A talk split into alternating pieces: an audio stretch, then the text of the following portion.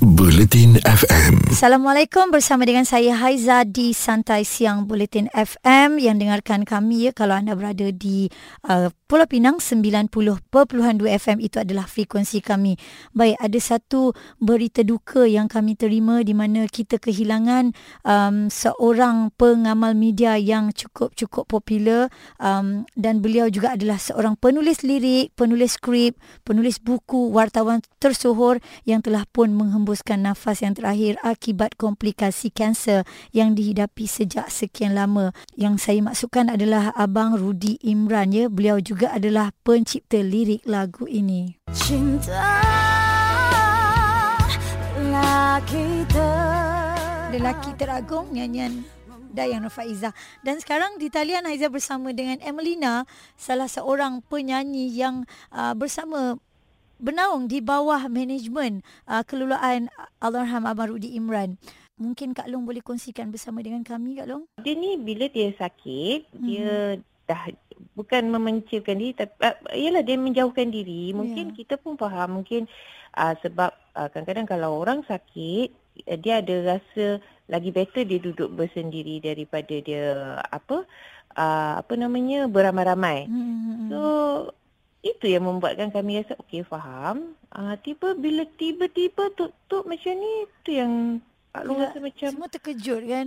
Terkejut uh, ya dik. Uh, uh, dan Kak Long sewaktu uh, bersama dengan um, mind order management hmm. yang di di apa uruskan oleh Abang Rudi kan? Hmm. bagaimana beliau ketika itu? Sebab kita tahu dia sakit dah lama. Hmm. dan waktu dia bekerja macam mana Kak Long tengok? Dia tunjukkan tak dia sebenarnya tu dalam keadaan sakit ataupun tidak dia sebenarnya Rudy ni uh, dia memang seorang yang happy tau. Mm-hmm. Dia memang happy tapi tegas tu yang kadang-kadang tu kadang-kadang bila dia tegas tu kita rasa macam uh, rasa macam biasa je dia tegas ataupun dia diam apa semua. Mm-hmm.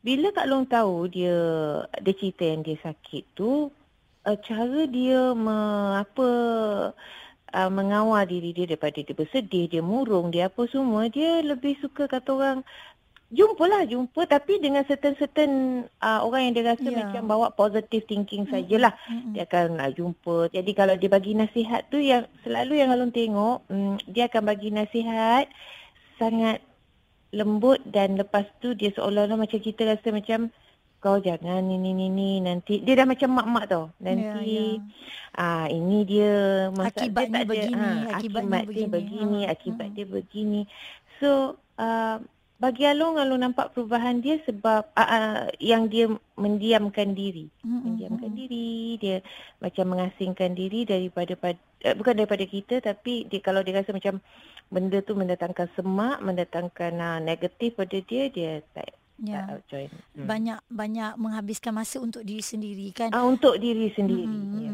Dan kita hmm. mengenali Abah Rudi juga orang yang cukup-cukup hebat dalam penulisannya yeah. sewaktu bersama dengan Harian Metro.